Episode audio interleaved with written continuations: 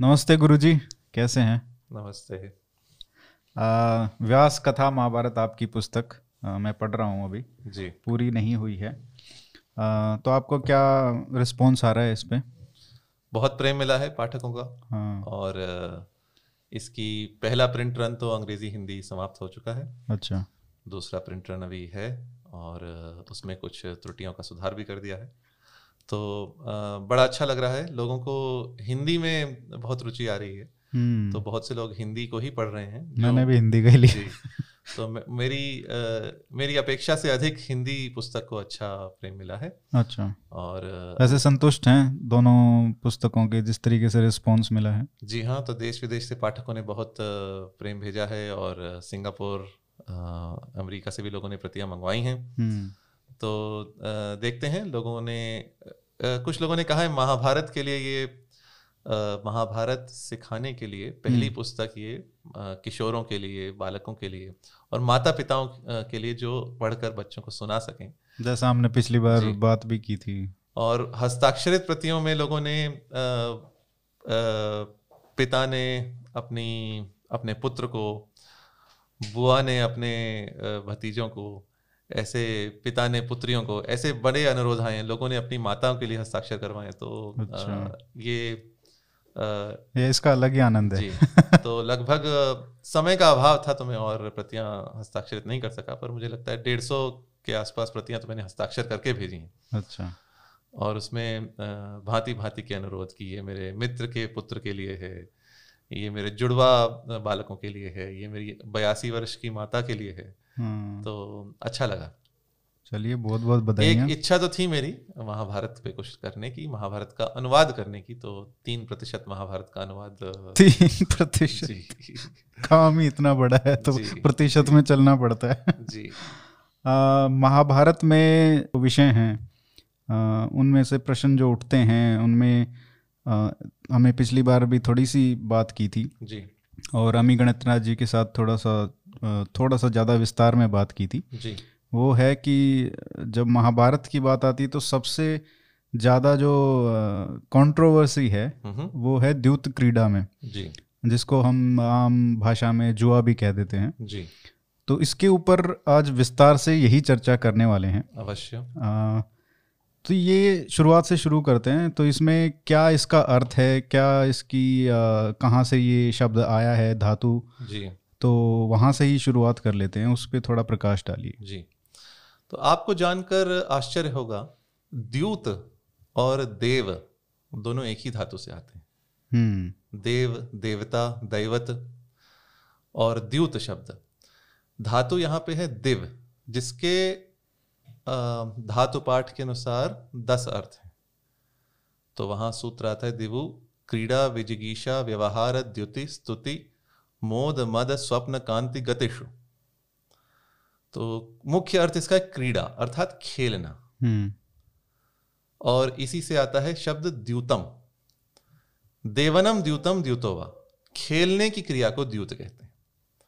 जैसे आप देखते हैं अनेक शब्दों का एक सामान्य अर्थ भी होता है और एक विशेष अर्थ भी होता है। तो द्यूत का एक अर्थ है खेलना और एक विशेष अर्थ है जुआ खेलना। हम्म। और दिव धातु का एक और अर्थ है चमकना। दिव्यति अर्थात खेलता है अथवा जुआ खेलता है अथवा चमकता है और भी अन्य अर्थ है अथवा विजय की इच्छा करता है।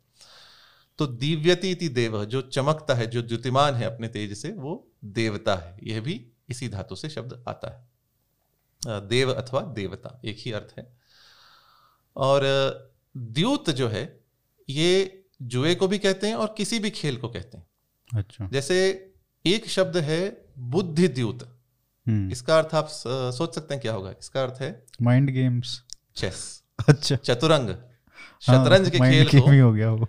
शतरंज के खेल को जिसको मराठी में बुद्धि बल कहते हैं हाँ, इसके लिए संस्कृत में कई शब्द हैं। एक शब्द है बुद्धि द्यूत तो बुद्धि का खेल है आपका चतुरंग अथवा शतरंज। हम्म।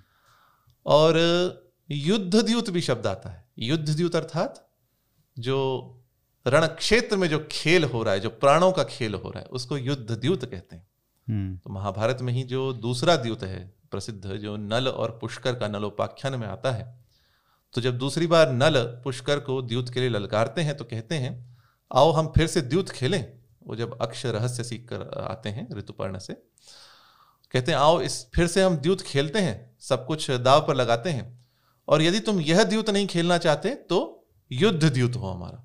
तो हम्म। प्राण द्यूत हो तो प्राणों का खेल युद्ध का खेल को युद्ध द्यूत कहा गया है।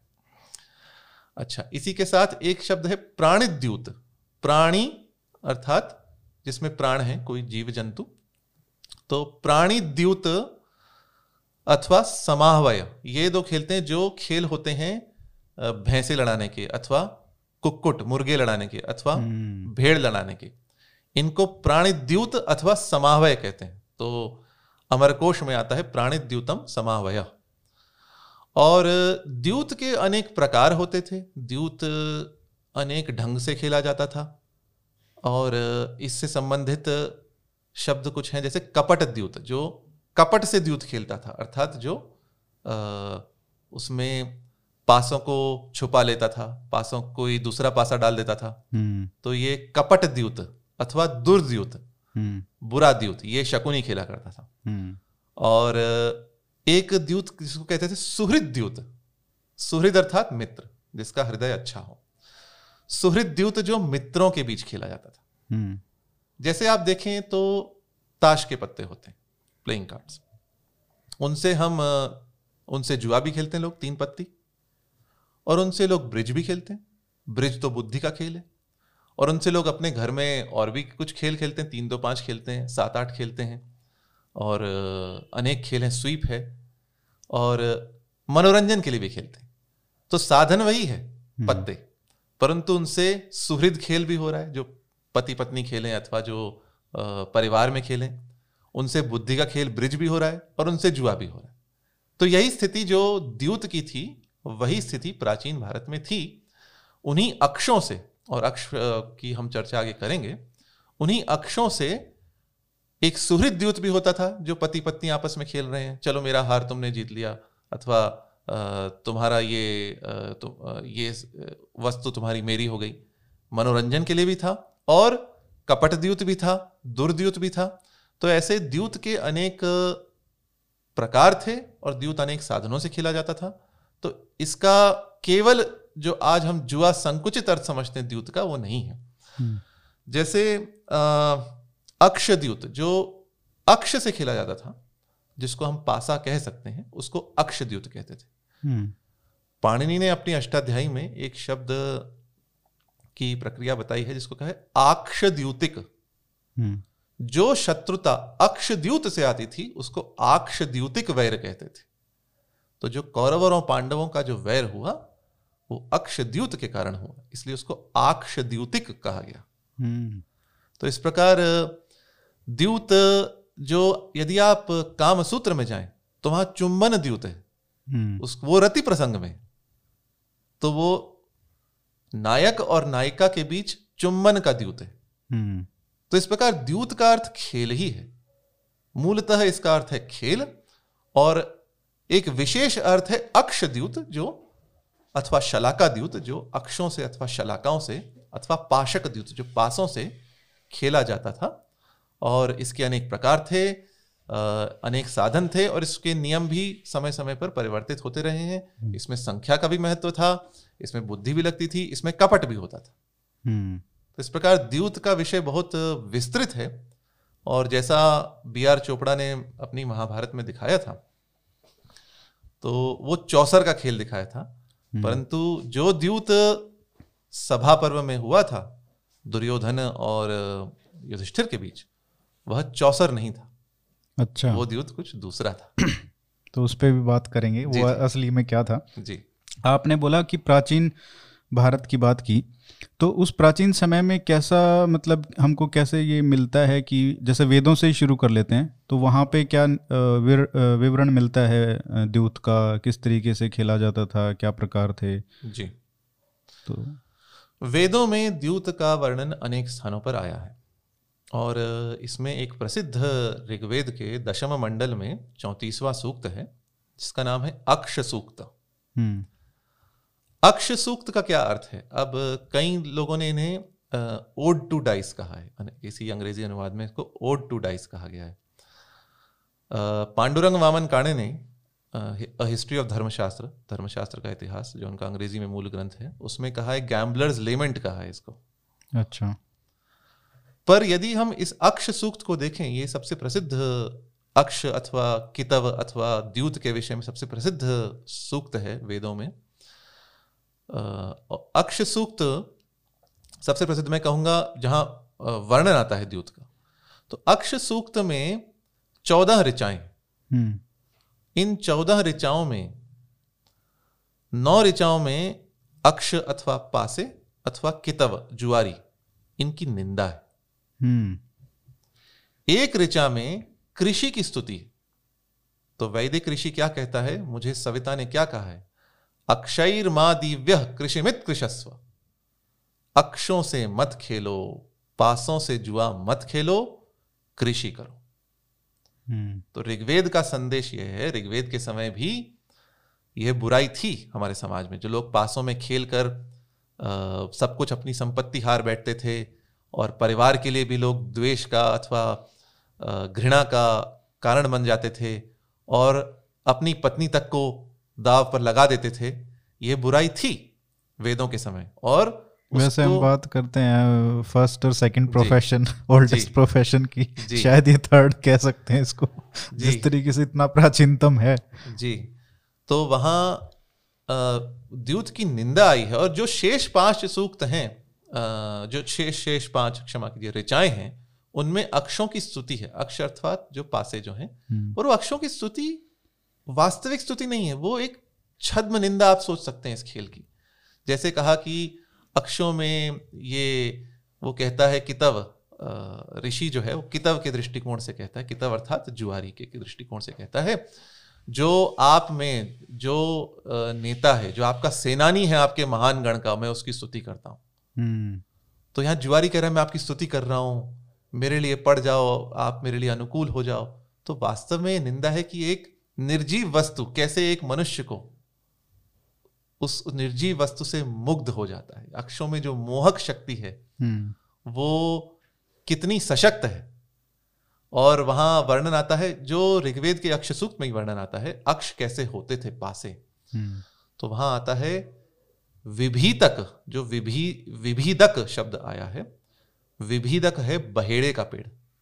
अच्छा। जो त्रिफला होता है आयुर्वेद में जिसमें हरड़ बरेड़ और आंवला कहते हैं बहेड़ा अथवा बरेड़ कहते हैं इसका साइंटिफिक नाम तो मुझे स्मरण नहीं आ रहा टर्मिनालिया बेलारिका ऐसा कुछ नाम है। तो जो बहेड़े का पेड़ है उसके बीज जो होते हैं भूरे रंग के होते हैं बभ्रू कहा गया है उनको वेदों में। हम्म। उससे द्यूत खेला जाता था। हम्म। तो एक गोल होते हैं यदि हम अपने दर्शकों को एक चित्र दिखा सकें जो आप हाँ इंसर्ट कर देंगे उसमें। तो उसके भूरे अक्षों से बीजों से हम्म। बहेड़े के बीजों से द्यूत खेला जाता था। तो तब हाथी दांत के पासे नहीं होते थे। ये बाद में आया। हाँ तब कौड़ियों के पासे नहीं होते थे तब चमड़े के पासे नहीं होते थे। ये हम्म। पीछे के पासे हैं। पहले जो मूल पासे थे वो विभीतक वृक्ष से होते थे। विभीदक अथवा विभीतक अथवा विभीतक ये तीनों शब्द आते हैं। और ये महाभारत में भी प्रसंग आता है जब ऋतुपर्ण नल को जब अपनी संख्या शक्ति दिखाते हैं तो वो बहेड़े के पेड़ के नीचे रुककर बहेड़े के पेड़ पे कितने पत्ते हैं कितनी कितने फल हैं उनको गिनकर दिखाते हैं हम्म। तो उनसे खिला जाता था और ऋग्वेद में इसकी निंदा है जैसे मैंने कहा इसका मूल संदेश ये है पासों से मत खेलो कृषि करो हम्म। ये ऋग्वेद के सूक्त अक्ष सूक्त का मूल संदेश है जो कवश ऐलूष ऋषि का है और सायणाचार्य ने अपने भाषण में कहा है कि हो सकता है यहाँ ऋषि का नाम भी अक्ष रहा हो। अच्छा। जैसे अक्ष एक नाम अक्ष का अर्थ इंद्रिय भी होता है अक्ष का अर्थ देखने वाला भी होता है। रावण के एक पुत्र का नाम है अक्ष कुमार हम्म। रामायण में। तो अक्ष एक नाम भी है। तो सायण आचार्य ने कहा है या तो कवश कवश ऐलुष जो ऋषि हैं उनका यह सूक्त है अथवा अक्ष नाम के ऋषि का सूक्त है इसलिए अक्ष सूक्त नाम है। हम्म। अक्ष विषयक सूक्त है अक्ष की प्रशंसा में सूक्त नहीं तो ये ओड टू डाइस नहीं है ये गैम्बलर्स लिमिट नहीं है वस्तुतः एक द क्रिटिसिज्म ऑफ़ गैम्बलिंग चौदह में से नौ मंत्र स्पष्ट निंदा है अक्ष की किताब की। तो वहाँ बड़ा एक करुण चित्रण आता है। वहाँ किताब को कहते हैं जुआरी है वो अपनी सास के लिए द्वेष का कारण बन गया है। उसकी पत्नी भी उसका अभिनंदन नहीं करती। हम्म। और वह एक पासे के एक पर एक अधिक पड़ गया पासे। उसकी उसके कारण वो अपनी पत्नी को हार चुका है और उसको उसको लोग बाँध कर ले जा रहे हैं क्योंकि वो पैसा नहीं दे पा रहा है जो हार चुका है। और जब बाँध कर ले जाने तो उसके सब परिवार वाले बोल रहे हैं हम इसे नहीं जानते। तो वो भी लज्जित हैं। वो कहते हैं हम इसे नहीं जानते। माँ हम्म। बाप पति पत्नी सब कह रहे हैं। पति नहीं माँ बाप पत्नी सब कहते हैं इसको बाँध कर ले जाओ हम इसे नहीं जानते।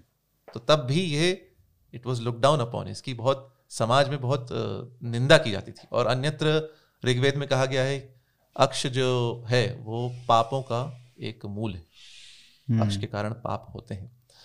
तो ये था जो जो लोक में जुआ प्रचलित था। एक और पक्ष इसका था जो एक प्रतीकात्मक अक्ष द्यूत होता था। वह होता था राजसूय यज्ञ में और अग्न्याधान में। हम्म। उसमें राजसूय यज्ञ में राजा जो था वो द्यूत खेलता था और इसमें हो सकता है विभीतक बहेड़े के बीजों से ही नहीं परंतु सोने के अथवा लकड़ी के बहेड़े के बीज के आकार से खेलता था। हम्म।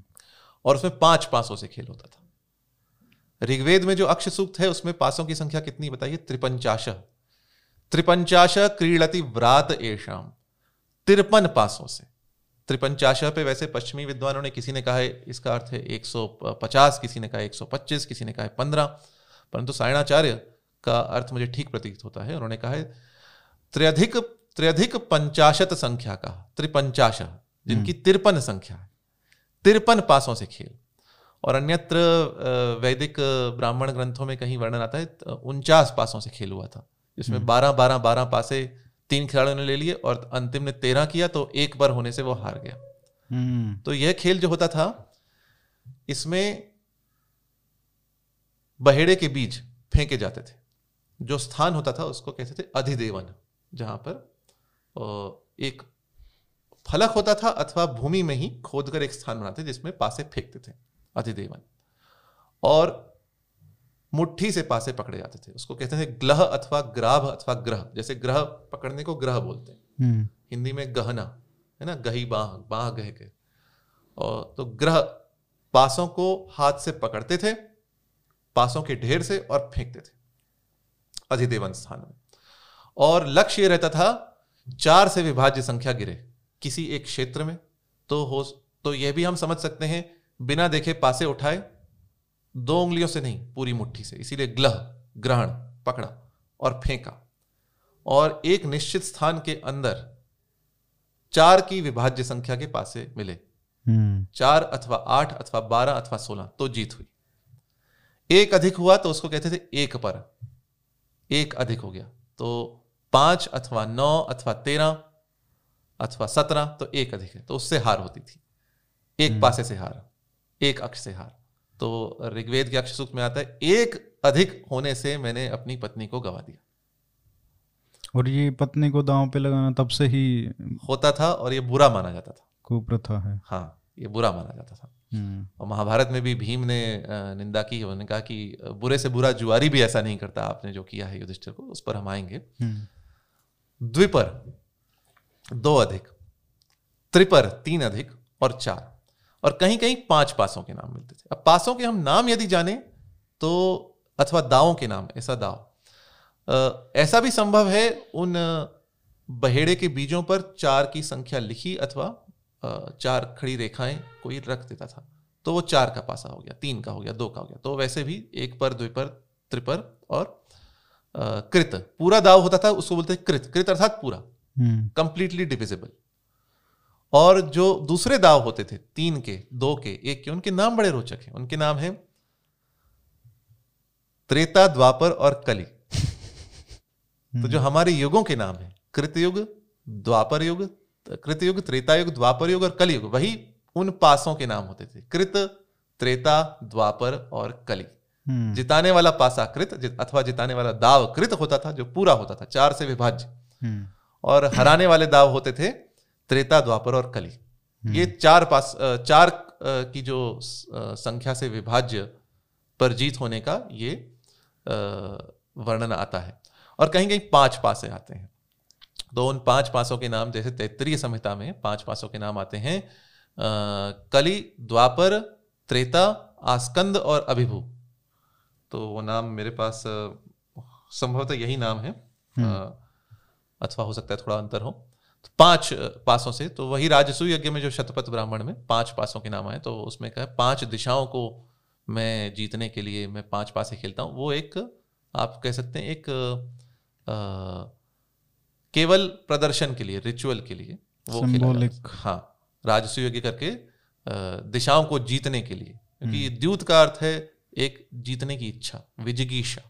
हम्म। खेल में जीतने की इच्छा होती है। तो ये हमें वेदों में वर्णन मिलते हैं। और उपनिषद में भी है। हाँ छांदों के उपनिषद में वर्णन आता है। जैसे तैतरी संहिता में जो नाम है वो है कृत त्रेता द्वापर आस्कंद और अभिभू। हम्म। और एक एक स्थान पर अक्षराज वर्णन आता है। अक्षराज अर्थात पासों का राजा। तो वो पाँच वाले खेल में अक्षराज। उपनिषद में छांदों के उपनिषद में द्यूत का वर्णन आता है। अथर्ववेद में भी वर्णन आता है। और शतपथ ब्राह्मण में आता है। हम्म। कहीं कहीं कली को जीत का दाव बताया गया है अथर्ववेद में। अन्यत्र कृत को अथवा जो चार अथवा पाँच की पूरी संख्या है उसको जीत का दाव बताया गया है।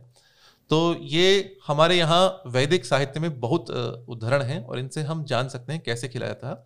पर कहीं भी पाशक शब्द नहीं आए जो पासे जो हमें टीवी पर दिखाए गए थे जो हाँ। लंबे जो खड़िया वाले पासे हैं उसके लिए पाशक शब्द है। हिंदी का पासा शब्द भी पाशक शब्द से आया और पाशक शब्द भी आप देखें तो पाश अर्थात बांधना। पाश जो बांधने पाश कहते हैं ना मृत्यु पाश। तो जो बांधता है जो लोगों को बाँध देता है उनके उनके धन को उनके धैर्य को उनके विवेक को बाँध देता है वो है पाशक हम्म। यह शब्द आया नहीं अक्ष शब्द ही सर्वत्र आया है अष्टाध्यायी में द्युत की बहुत चर्चा है हम्म। अष्टाध्यायी में अनेक शब्द हैं जैसे एक पंचिका द्युत है जो पाँच पाँच खेला उसकी भी चर्चा है अर्थशास्त्र में चर्चा है और भगवत गीता में भी द्युत की चर्चा है। भगवत गीता में जहाँ भगवान कृष्ण अपनी विभूतियों का वर्णन करते हैं मेरी विभूति कहाँ कहाँ है तो बताते हैं वेदा नाम साम मैं वेदों में सामदेव सामवेद हूँ अक्षराणाम अकारोस्मी मैं अक्षरों में आकार हूँ हम्म। वाद प्रवद प्रवदताम हम मैं प्रवचनकारों में अथवा प्रवचनों में मैं वाद हूँ जो आपका चैनल है तो आपके चैनल में भगवान की विभूति है और वहाँ भगवान कृष्ण कहते हैं गीता के दसवें अध्याय के छत्तीसवें श्लोक में द्यूतम छलयतामस्मि। ये बड़ा विचार करने योग्य उनका वचन है। उन्होंने कहा है छल करने वालों में मैं द्यूत हूँ जुआ हूँ। यहाँ हम्म। छल करने वालों का क्या अर्थ है? जैसे रामानुजाचार्य ने अपने भाषा में कहा छलास्पदेश हम्म। छल जिन स्थानों पर होता है छल कहाँ कहाँ होता है? जब प्राचीन भारत की बात करें तो छल कहाँ कहाँ होता था? जैसे लेन देन में छल। हम्म। किसी ने किसी ने कुछ धन दिया और उसको उतने का, उतने की वस्तु नहीं मिली तो ये छल है। ऋण में छल आपने ब्याज जितना लेना था उससे अधिक ले लिया, ये ऋण में छल है। व्यवसाय में छल तो जहाँ भी पैसे का छल होता था, उन सब स्थानों में कृष्ण भगवान कहते हैं, मैं द्यूत हूँ। इसका एक अर्थ तो यह है, द्यूत में सबसे अधिक छल है। क्योंकि जो भगवान कृष्ण अपनी विभूतियाँ बता रहे हैं, वो श्रेष्ठ बता रहे हैं। जैसे वेदा नाम साम वेदोस्मी। तो यहाँ कहने का भाव है वेदों में सामवेद सबसे ऊपर है। हम्म। मैं वेदों में सामवेद हूँ। है ना? पांडवा नाम धनंजय। मैं पांडवों में धनंजय हूँ। तो यहाँ कहने का अर्थ है पांडव में धनंजय श्रेष्ठ है। अक्षराणाम अकारोस्मी मैं अक्षरों में आकार हूँ। तो वहाँ कहा द्यूतम छल यताम अस्मी छल के स्थानों में मैं द्यूत हूँ। तो वहाँ पे भी पराकाष्ठा वहाँ पे भी जो सबसे अधिक छल का स्थान है वह द्यूत है। द्यूत में सबसे अधिक छल होता है। ये भी हम बात करेंगे कि उनका उन्होंने क्या बोला था जो युधिष्ठिर ने द्यूत खेला। जी। उसके ऊपर भी आएँगे। और यहाँ एक और भाव है जो एक अन्यत्र टीका में मुझे मिला जो मोहिनी शक्ति है द्यूत में जिससे बड़े से बड़े धुरंधर जो पीवी कांड ने भी लिखा है हम्म। बड़े से बड़े लोग जिसमें अपना विवेक खो बैठते हैं वह मोहिनी शक्ति भगवान की है क्योंकि हमारे यहाँ शैतान का सिद्धांत नहीं है। हम्म। जो भी शक्ति है सत शक्ति अथवा असत शक्ति शक्ति का एक ही मूल है और वह है ईश्वर। तो द्यूत में जो मोहिनी शक्ति है वह मोहिनी शक्ति जो सबसे अधिक छल के स्थानों में जो सर्वाधिक मोहिनी शक्ति वाला छल का स्थान है वह भगवान की विभूति है। यह कृष्ण का श्री कृष्ण का तात्पर्य है। द्यूतम छलयताम अस्मी मैं छल करने के स्थानों में मैं द्यूत हूँ जुआ हूँ। हम्म। यह यहाँ का अर्थ लेना चाहिए। और महाभारत में अनेक द्यूत मिलते हैं जैसा आप जानते हैं। कद्रो और विनता का पण उसे भी वो यद्यपि अक्षद्यूत नहीं था पर मैं तुम्हारी दासी बन जाऊँगी अथवा तुम मेरी दासी बन जाना। इस घोड़े की पूंछ जो व्यास कथा में कथा आती है मैंने हम्म। लिखी भी है अनुवाद लिखा है और उसमें मैंने द्यूत का प्रसंग दिया भी है।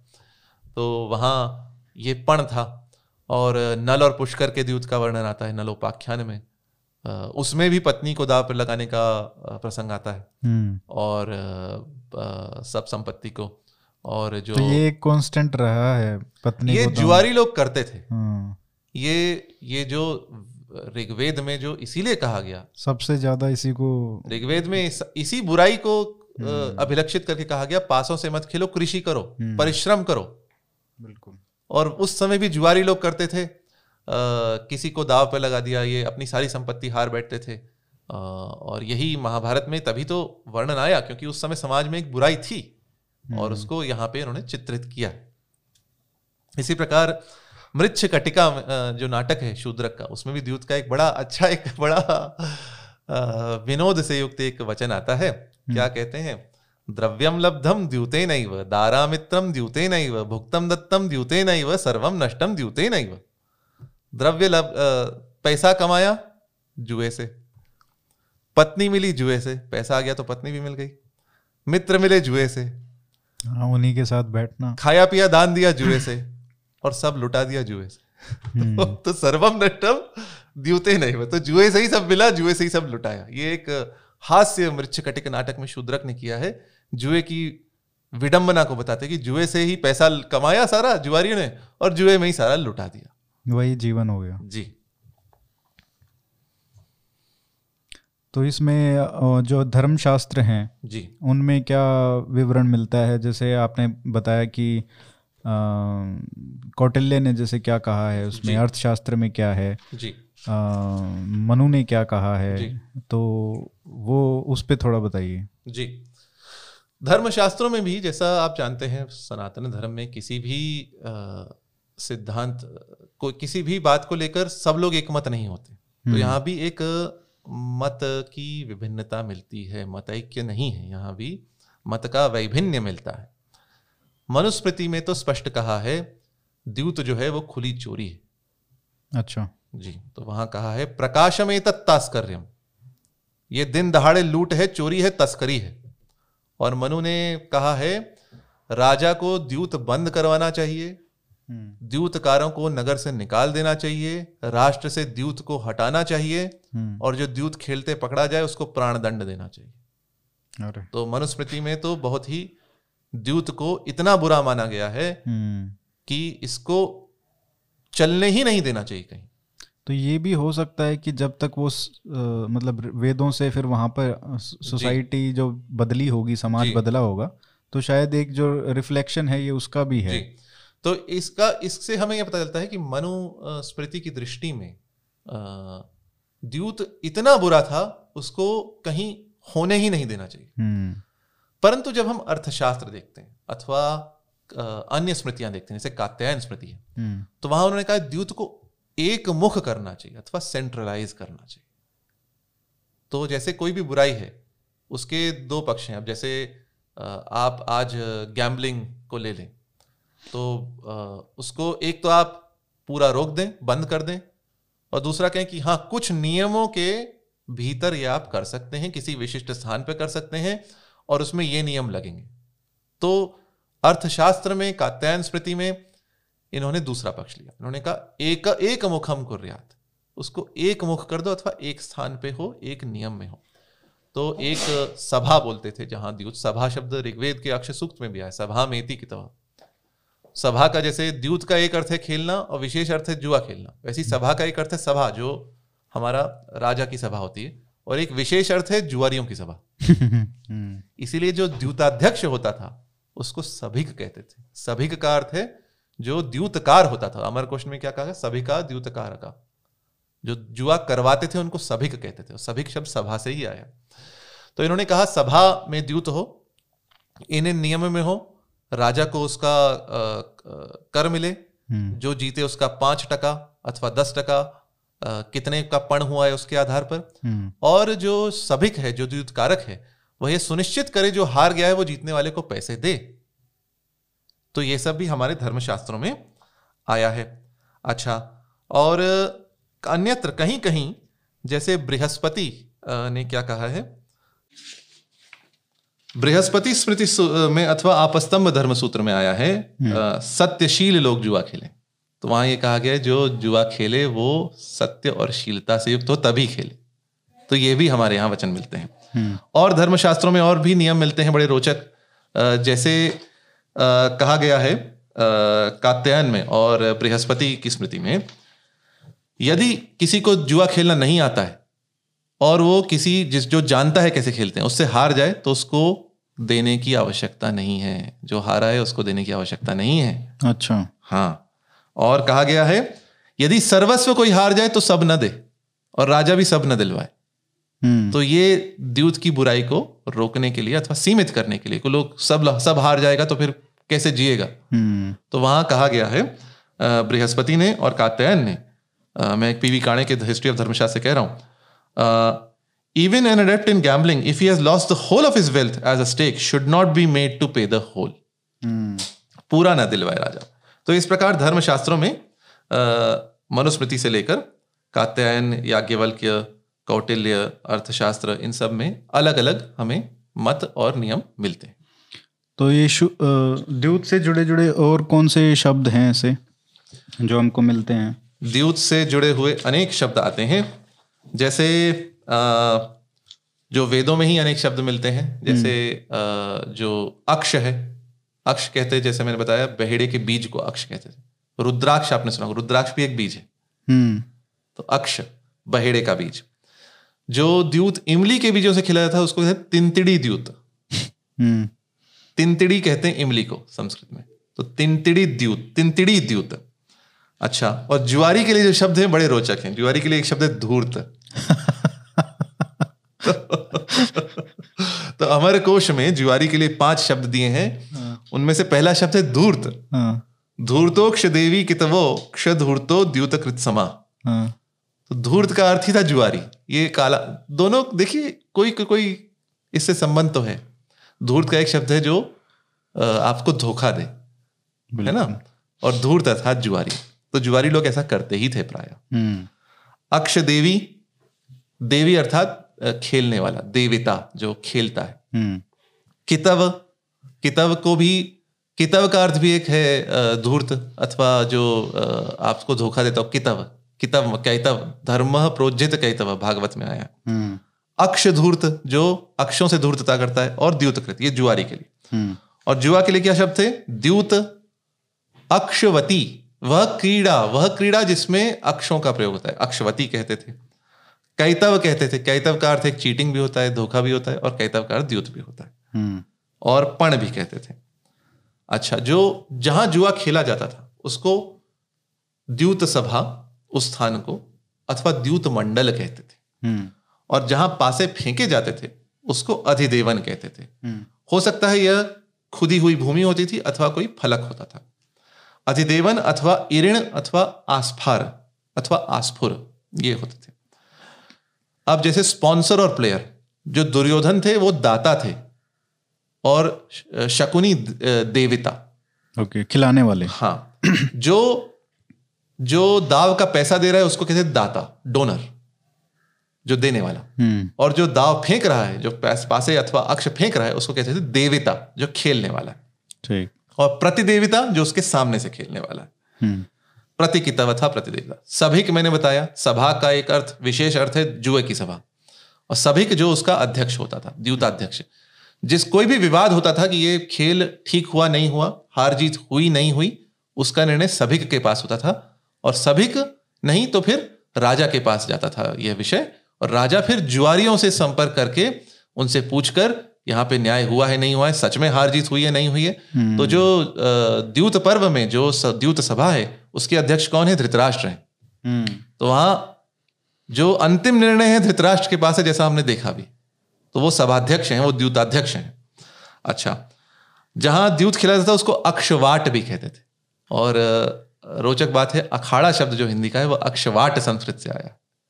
तो पहले अक्षवाट कहते थे जहाँ अक्षों का जुओं का खेल होता था। हम्म, धीरे धीरे वहाँ अन्य खेल जैसे कुश्ती का खेल हो गया उसको भी अखाड़ा कहने लगे और फिर साधुओं के अखाड़ा जहाँ पे अस्त्र शस्त्रों से अभ्यास तो बहुत रोचक। जी तो अक्षवाट शब्द जो है वाट का अर्थ स्थान। अक्षवाट से ही अखाड़े और अखाड़ा शब्द आया हिंदी का। हम्म। अच्छा पण और ग्लह पण अर्थात दाव। इसको ग्लह भी कहते और ग्लह उसको भी कहते थे ग्राभ अथवा ग्लह जो हाथ से पकड़कर आपने बताया। बीज फेंकते थे। हम्म। और पूरा मुट्ठी भर के जी। दुरोदर। दुरोदर शब्द आता है जिसका कई पाश्चात्य विद्वानों ने अर्थ किया है बहेड़े के बीजों का ढेर। अच्छा। तो वहाँ वर्णन आता है महाभारत में दुरोदर बनाए गए थे। दुरोदरा विहिता। हम्म। और कहीं और कई कोशों के अनुसार और नीलकंठ की टीका के अनुसार दुरोदर का अर्थ जुए का खेल अथवा जुआरी भी होता है। तो उस अर्थ में कहेंगे वहाँ जुआरियों को आदेश दिया गया था। पर एक अर्थ यह भी संभव है जो ढेर होता था बीजों का जिनसे खेला जाता था जुआ उनको कहते थे दुरोदर। आस्तर वही जो अ, बोर्ड होता था उसको आस्तर कहते थे अथवा जहाँ पे पासे फेंके जाए। और मताक्ष जो जुआ- जुआरियों में बहुत माना जाता था हम्म। शकुनी उनको मताक्ष कहते हैं। उसको कृतहस्त भी कहा गया है शकुनी को। कृतहस्त अर्थात उसके हाथ में कृत का दाव। है कला है। कृत का दाव होता था उसके हाथ में। कृत अर्थात जिताने वाला दाव। हम्म। अथवा कृतहस्त जो जिसका हाथ बहुत काम करने वाला है कृतहस्त ठीक है? कितव कितव अर्थात जुआरी। कभी कभी यहाँ निंदा के अर्थ में कभी कभी अ, केवल जुआरी के अर्थ में।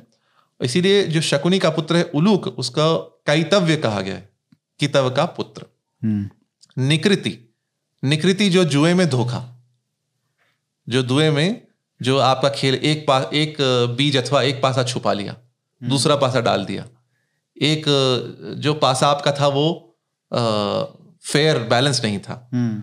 ठीक है? तो उसको निकृति कहते हैं। तो निकृति से ही शकुनी ने जीते हैं सारे दाव। ये वैशम पायन ने स्पष्ट वर्णन किया है जो सारे दाव शकुनी ने जीते निकृति से जीते। तो छल द्यूत यही हुआ ना? हाँ शकुनी का छल स्पष्ट है। वैशंपायन ने जो जो निरेशन दिया है उसमें कहा है निकृतिम समुपाश्रित। जितम इत्येव शकुनिर युधिष्ठिरम अभाषत। ये बार बार कहा है निकृतिम समुपाश्रित। छल का सहारा लेकर छल का आसरा लेकर शकुनी ने वह दाव जीते। ये स्पष्ट वैशम पायन ने कहा है जन्मेजय को महाभारत सुनाते हुए। और आक्षिक द्यूत शलाकाओं से भी खेला जाता था शलाका अर्थात जैसे चौक अथवा खड़िया जो जो लंबी वस्तु है। हम्म उससे भी और अक्षों बीजों से भी और हाथी दांत के पांसों से भी। तो जो जो अक्ष से खेलता था उसको कहते हैं आक्षिक और जो शलाका से खेलता था उसको कहते हैं शालाकिक। इसी प्रकार अक्ष हृदय जो द्यूत के रहस्य उनके लिए शब्द आया अक्ष हृदय हम्म। जो बृहदश्व युधिष्ठिर को देते हैं वन पर्व में जिससे वो कंक बनने के योग्य बनते हैं। कंक ने जुआ ही खेला है विराट की सभा में। हम्म। और जो अक्ष हृदय ऋतुपर्ण ने नल को दिया नलोपाख्यान में।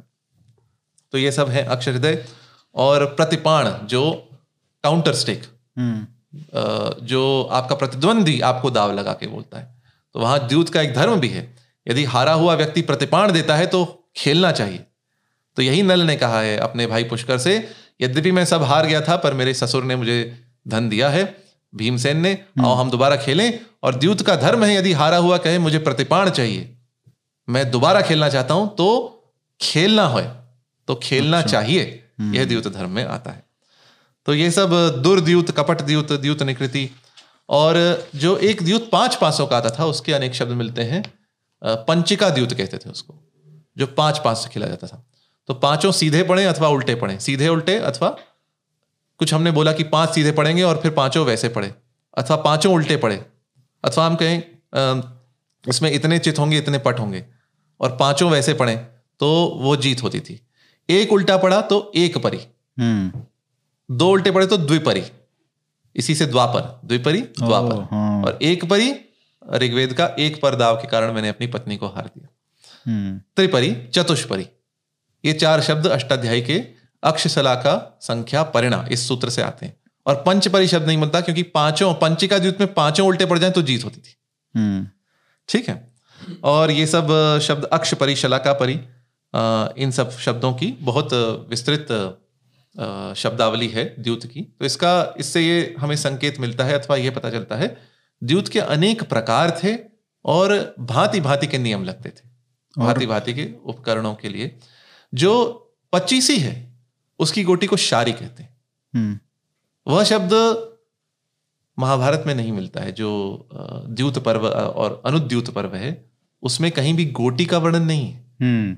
आप जब देखें बी आर चोपड़ा का जो खेल है वो तो उन्होंने जो पच्चीसी ही दिखाया जो चौपर दिखाया है और वहाँ पुनीत इस्सर जो दुर्योधन बने कहते हैं यदि शकुनी को मेरी ओर से शकुनी खेलेंगे या नहीं आपने इसको अनुमति दी हम्म। तो बंद करिए ये चौसर का खेल। वहाँ डायलॉग भी आता है पुनीत चौसर का हाँ। वो चौसर नहीं था वो तो बीजों से खेला गया था। अच्छा। हाँ। वो काफ़ी एडवांस दिखाया है। उसके बाद में एवोल्यूशन हुआ है उसका। नहीं उस वह भी उस समय था। अच्छा। उसके लिए शब्द है आकर्ष जो अष्टाध्यायी में आता है। हम्म। आकर्ष शब्द है जो आज का पचीसी है। अच्छा। उसमें गोटियाँ होती थी गोटियों को शारी कहा जाता था। और वह महाभारत के समय भी था यह पता चलता है जब विराट पर्व में कंक बनते हैं युधिष्ठिर तो कहते हैं मैं क्या करूँगा? तो कहते हैं मैं मैं आ, नीली पीली और श्वेत और लाल इन इन गोटियों से खेलूँगा। हम्म, तो वहाँ पे थोड़ा हाँ, सा अलग हाँ, है। हाँ तो इसका अर्थ है दोनों प्रकार से खेल महाभारत के महाभारत लिखने के समय दोनों प्रकार से खेल होता था बीजों से भी और गोटियों से भी। और ये गोटियाँ वहाँ दांतान शब्द आया है। दांतान अर्थात दांत की बनी हुई हाथी दांत की बनी हुई। हम्म। तो हाथी दांत की बनी हुई गोटियों अथवा पासों से भी खेल होता था और बीजों से भी होता था। दोनों का वर्णन महा स्पष्ट तो नहीं पर एक हमें संकेत महाभारत में मिलते तो हमने ये इसकी जो धातु है जिस सब शब्द ये जहाँ से आया है उस पे बात कर ली। जी। इसका अर्थ क्या है? जी। इसके क्या विभिन्न प्रकार हैं? जी। किस चीज़ से ये बनती थी? क्या क्या विभिन्न प्रकार के द्यूत होते थे और हमने शुरू किया था वेदों से। जी। फिर हमने धर्मशास्त्रों की बात की। तो अभी पुराणों में इसका क्या विवरण मिलता है? जी। पुराणों में द्यूत निंदा भी आती है। हम्म। ब्रह्म पुराण में बहुत बुरी निंदा और कहा है वेदों में भी निंदा की गई है द्यूत की इसलिए द्यूत खेलना ही नहीं चाहिए। हम्म। परंतु एक और पक्ष है हमारे यहाँ। पुराणों में स्कंद पुराण में केदार खंड में शिव और पार्वती के द्यूत का वर्णन आता है। तो वहाँ वहाँ भी पार्वती ने धोखे से शिव को हराया। तो धोखा ये जुए का अंग ही है। तो पति पत्नी का खेल है दिव्य जुआ है। और वहाँ जो एक स्कंद पुराण में ही कार्तिक मास महात्म्य की जब बात आती है तो कहा है कार्तिक की प्रतिपदा को जू जुआ खेल सकते हैं। अन्य देश अन्य दिनों में जुआ नहीं खेलना है निषिद्ध है। हम्म। कार्तिक की प्रतिपदा अर्थात दीपावली का अगला दिन। तो हमारे यहाँ जो परंपरा है दीपावली के अगले दिन जुआ खेलने की वो स्कंद पुराण के समय थी। स्कंद पुराण जब रचा गया हम्म। और स्कंद पुराण में कहा गया इस दिन को छोड़ के अन्य दिन आप ना खेलें। तो ये एक बुराई को सीमित करने का साधन है। हम्म। संकुचित करने का साधन है। जबकि कुछ लोग इसको देखते हैं कि एक अप्रूवल देखते हैं। हाँ तो जो अप्रूवल देखते हैं उनके लिए मैं बता रहा हूँ स्कंद पुराण में स्पष्ट कहा गया है। मैं आपको अनुवाद मेरे पास है अभी। आ, जी हाँ तो ये स्कंद पुराण के द्वितीय भाग में चैप्टर टेन में मोतीलाल बनारसी दास का अनुवाद है जिसमें कहा गया है Shankar formerly created the fascinating द्यूत on the first day in the bright half of the month of Kartik तो भगवान शंकर ने रचा है पर आगे कहा गया है इसी स्कंद पुराण द्वितीय खंड दसवें अध्याय के इक्कीसवें श्लोक में अंग्रेज़ी अनुवाद मेरे पास है O wise man game at dice और gambling is forbidden at all times except on this प्रतिपद if one wins a game at the outside one shall have happiness for the whole of that year तो ये कहा गया इस दिन को छोड़ के और सब दिन निषिद्ध है। तो इस बुराई को संकुचित किया। हम्म। और जो शंकर पार्वती का द्यूत है वो बड़ा प्रेम का प्रसंग है जिसमें पहले शिव जीतते हैं फिर पार्वती जीतते हैं फिर शिव कहते हैं तुम तुमने मुझे नहीं हराया। ये तो धोखा हुआ और फिर उनका व्याद विवाद होता है फिर पार्वती हठात सब कुछ ले लेती हैं उनके वस्त्र भी ले लेती हैं हम्म। और फिर वो शिव रूट कर चले जाते हैं फिर वो मनाने के लिए शबरी का वेश धारण करके आती हैं और मना कर फिर वो लौटा के ले जाती तो ये तो एक बड़ा दिव्य एक आप एक पक्ष है शिव और पार्वती का और एक पति पत्नी की जो क्रीड़ा होती है जो रूठने मनाने का खेल और खेल में एक दूसरे को धोखा हँसी हम्म। ठिठोली ये पक्ष इसमें दिया है तो इस का अनुमोदन है जो आप घर में खेलें सुहृद द्यूत का अनुमोदन आपको मान सकते हैं। जो धृतराष्ट्र ने जब न्योता दिया था युधिष्ठिर को तो सुहृद द्यूत का ही न्योता दिया था। हम्म। इसीलिए युधिष्ठिर माने थे। विदुर ने भी आकर युधिष्ठिर से कहा सुहृद द्यूत होगा। अर्थात फ्रेंडली गेम इसमें हार जीत है पर फ्रेंडली है। तो इसमें कुछ ऐसा नहीं है जैसा सुहृदों के बीच होता है मित्रों के बीच होता है। भाई चलो हार जीत गए चलो कोई बात नहीं हमने मनोरंजन कर लिया अब चलो। तो, तो काफ़ी अलग था जो जी। दिख- जो सुहृद द्यूत शब्द है बड़ा महत्वपूर्ण है। इस पर प्रकाश यद्यपि बहुत लोगों ने डाला नहीं है पर सुहृद द्यूत मित्रों के बीच कैसा द्यूत ऐसा तो नहीं हो सकता कि कोई किसी की दूसरी संपत्ति का हरण कर ले। हम्म। ऐसा तो सुहृद उसमें तो वैसे भी हम कुछ भी खेलते हैं तो हार जीत ही होती है बस। इसको सुहृद द्यूत नहीं कह सकते। सुहृद द्यूत इज़ अ फ्रेंडली गेम। यही बुलाया गया था और वहाँ युधिष्ठिर ने कहा था पिता का सम्मान तो पुत्र को करना ही चाहिए। युधिष्ठिर दुर्योधन धृतराष्ट्र युधिष्ठिर धृतराष्ट्र को पिता समान मानते हैं। पिता की आज्ञा है आओ सुहृद द्यूत खेलो तो युधिष्ठिर ने आकर वहाँ खेला। ठीक। तो पुराणों में इस प्रकार अग्नि पुराण में भी है। अग्नि पुराण में द्यूत का वर्णन आता है। वहाँ लगभग वही जो अन्य अमर कोश अथवा पुराणों में वर्णन आता है वही वर्णन अग्नि पुराण में मिलता है और वहाँ भी द्यूत की चर्चा है। नीति शास्त्रों में नीति शास्त्रों में अर्थशास्त्र भी नीति शास्त्र है तो अर्थशास्त्र में तो अनुमोदन है और कहा एक मुख करना चाहिए द्यूत को। अच्छा इसमें कुछ रेवेन्यू का भी कुछ जी, लगाया है क्या? टैक्स तो वहाँ कारण क्या दिया है अर्थशास्त्र में कौटिल्य ने? ये चोरों को पकड़ने के लिए द्यूत करवाना आवश्यक है। अच्छा। जिससे तस्करों का ज्ञान होता है क्योंकि तस्कर लोग जुआ तब समझ में आता है तस्कर लोग जुआ खेला करते होंगे। हाँ। चोरी का धन लिया चोरी के धन से जुआ खेला। अथवा ब्लैक मनी को इधर उधर करना। अथवा चोर लोग जुआरियों की सभा में जाते रहते होंगे। हम्म, तो जुआरियों को पता रहता होगा किसने चोरी की कहाँ चोरी की। तो इसलिए अर्थशास्त्र में कहा गया है जुए को। तो अर्थशास्त्र वेरी प्रैक्टिकल साइंस हम्म, कहा है अलाउ करना चाहिए क्योंकि इसे तस्करों का ज्ञान होता है एक मुख कर दो सेंट्रलाइज कर दो। और अर्थशास्त्र में उनका उद्देश्य भी तो यही था ना कि मतलब बैन मत करो कुछ बुराई है तो उसको रेगुलेट कर दो जी। और उससे थोड़ा टैक्स आ रहा है तो ठीक है। हाँ। और वही वहाँ पे नियम भी हैं कितना परसेंट चार्ज वार्ज करना है अर्थशास्त्र और अन्य स्मृति ग्रंथों में नियम आते हैं। और जो नीत अन्य नीति शास्त्र हैं जैसे अ, मैंने बताया मृच्छ कटिका का श्लोक बताया नीति शास्त्र यद्यपि वो नहीं है पर उसमें एक नीति की बात तो कही गई है। हम्म। है ना? पैसा मिला जुए से पत्नी मिली जुए से हम्म। मित्र मिले जुए से खाया पिया दान दिया जुए से और सब लुटाया जुए से। तो इसमें एक बड़ा रोचक हास्य ढंग से कहा गया है जुए में जुए से मत खेलो ये सब आएगा और सब चला जाएगा जुए से। कामंदकीय नीति सार जो है वहाँ द्यूत की निंदा है जो मेरी व्यास कथा पुस्तक में इसकी चर्चा भी आई है। और वहाँ उदाहरण दिए नल का युधिष्ठिर का और रुक्मी का। हम्म। जो रुक्मिणी के भाई रुक्मी है जिनका बलराम ने वध किया है हरिवंश के अनुसार। तो वहाँ बोला गया है नल ने बहुत दुख झेला जुए के कारण युधिष्ठिर ने बहुत दुख झेला। इसलिए राजा को न तो द्यूत खेलना चाहिए और द्यूत की कोई चुनौती दे तो उससे दूर रहना चाहिए। हम्म। ये महाभारत के पीछे के ग्रंथ हैं। तो क्या? ये वही जो सीख जो मिली समाज को। जो महाभारत के प्रसंग से सीख है। हम्म। और इस पर पीवी काणे ने बहुत अच्छा लिखा है पांडुरंग वामन काणे ने। उन्होंने उनका मैं उदाहरण पढ़ देता हूँ जो उद्धरणीय उनका अंश है। तो उन्होंने पहले तो बोला है such a virtuous noble and philosophic warrior as Yudhishthira he it is nothing this nothing to show that the code of code of a Kshatriya chivalry permitted him to gamble away his own spirited devoted and virtuous queen and his four valiant brothers फिर आगे लिखते हैं Kane uh, it appears that the real aim of the great author of the mahabharata is to emphasize that gambling is such a reprehensible pastime and so ruinous and degrading that even the greatest and the best hmm. when once they indulge in it, lose all sense of duty, morality, and of the claims of love and affection. तो P काणे का भी मत यहाँ पे ये है द्यूत प्रसंग की सीख ये है द्यूत इतनी बुरी है उसकी मोहक शक्ति इतनी तीव्र है गीता में कहा है, द्यूत में छल छल के स्थानों में द्यूत हूँ। भगवान की मोहक शक्ति बहुत सशक्त है। वह इतनी तीव्र है जिससे सबसे अधिक धर्मनिष्ठ लोग भी क्या करना है क्या नहीं करना है भूल जाते हैं।